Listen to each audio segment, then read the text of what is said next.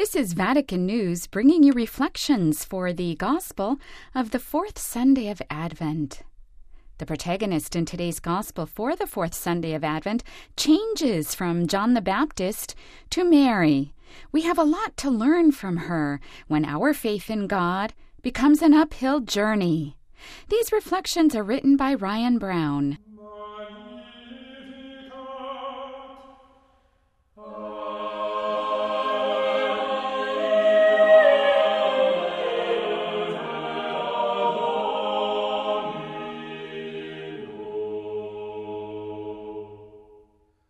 Faith is a hard struggle.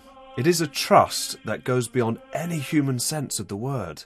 To believe without seeing or knowing goes against all of our natural tendencies.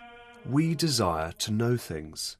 We desire to plan. We desire to be in total control of our lives. Faith offers a new dimension to believe, to trust, even if we don't know what will happen.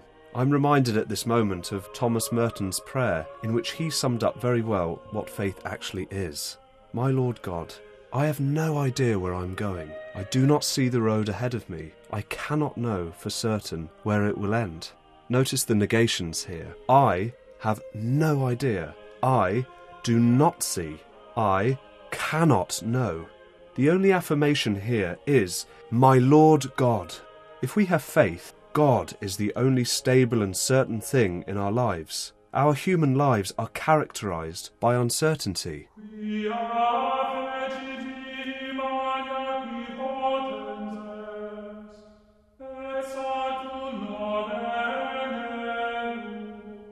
Today's Gospel opens up the mystery of faith to us. The Gospel in today's liturgy shows us that faith is not easy. We see Mary travelling to her cousin's house in the hill country of Judah. Both are pregnant, but Mary feels the desire to visit her aged cousin, who conceived in her old age. Geographically speaking, to travel to the hill country would not have been an easy thing for a pregnant woman to do. It's at a high elevation and at a far distance. Mary, however, trusts in God and went to offer comfort to her pregnant cousin. Now, during the visitation, Elizabeth feels her own child leap with joy at the sound of Mary's greeting, who is carrying Jesus in her womb. Indeed, Elizabeth proclaims, Blessed is she who believed that the promise made her by the Lord would be fulfilled. Mary trusted in what God called her to do, to bear the Son of God in her womb, a Son who would redeem the world from sin and death.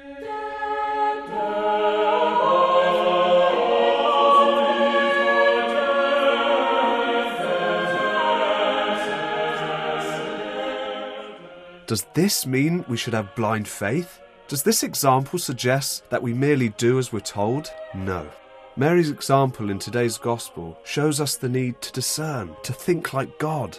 When the angel Gabriel visited Mary, she had a free choice to say no. She decided to trust in God's desire for her life and thus place her own concerns aside. Faith is enlivened in freedom. On this final Sunday of Advent, we are called to enter into a deeper discernment of God's desire for us. And we can find an example par excellence in the person of Mary. To be steadfast in faith is not easy, especially in those moments when we do not feel the presence of God. The daily challenge for us is to trust in God, both in times of consolation and of desolation.